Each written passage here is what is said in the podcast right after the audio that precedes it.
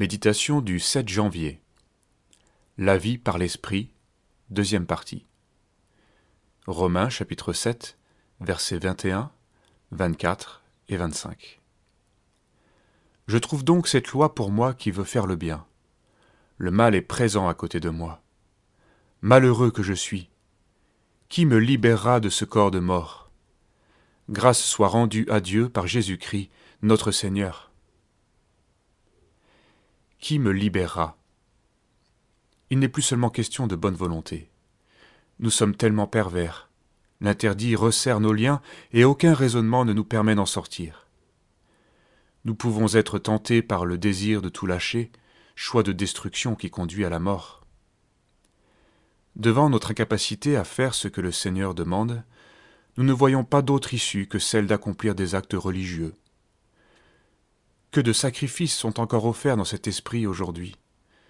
Dans le monde, on parle également de poser des actes. Quand une personne n'arrive pas à pardonner, on l'invite à coucher ses griefs sur un bout de papier, à tout écrire et à le brûler. Si seulement les choses étaient aussi faciles. Grâce soit rendue à Dieu par Jésus-Christ, notre Seigneur. Quand nous sommes perdus, nous ne pouvons plus recevoir que ce que Dieu nous donne. Ce qui se trouve enseigné ici, c'est un cri de victoire, un acte de foi par lequel nous répondons à l'invitation du Seigneur. Ne t'ai-je pas dit que si tu crois, tu verras la gloire de Dieu? Jean 11, verset 40. Christ a tout accompli pour nous. Sa prière pour nous est une prière que le Père exauce. Alors nous sommes affranchis de la puissance du péché et la loi de l'esprit de vie va pouvoir s'inscrire dans nos cœurs par le Saint-Esprit. C'est la loi du Christ. Tout dans la vie chrétienne se vit ainsi. Le juste vivra par sa foi. Nous demeurons par nous-mêmes incapables d'aimer, mais nous recevons son amour. C'est de son amour que nous allons pouvoir aimer, un amour dont il est dit qu'il ne périt jamais.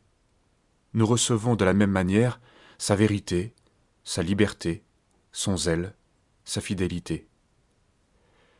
Certaines personnes profondément blessées n'arrivent pas à pardonner à ceux qui leur ont fait du mal.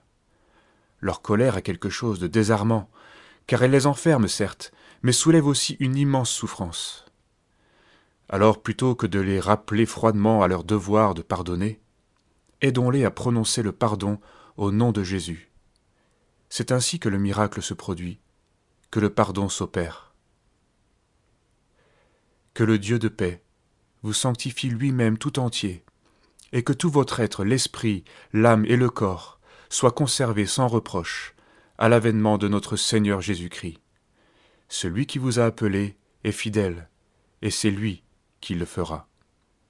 1 Thessaloniciens 5, versets 23 et 24.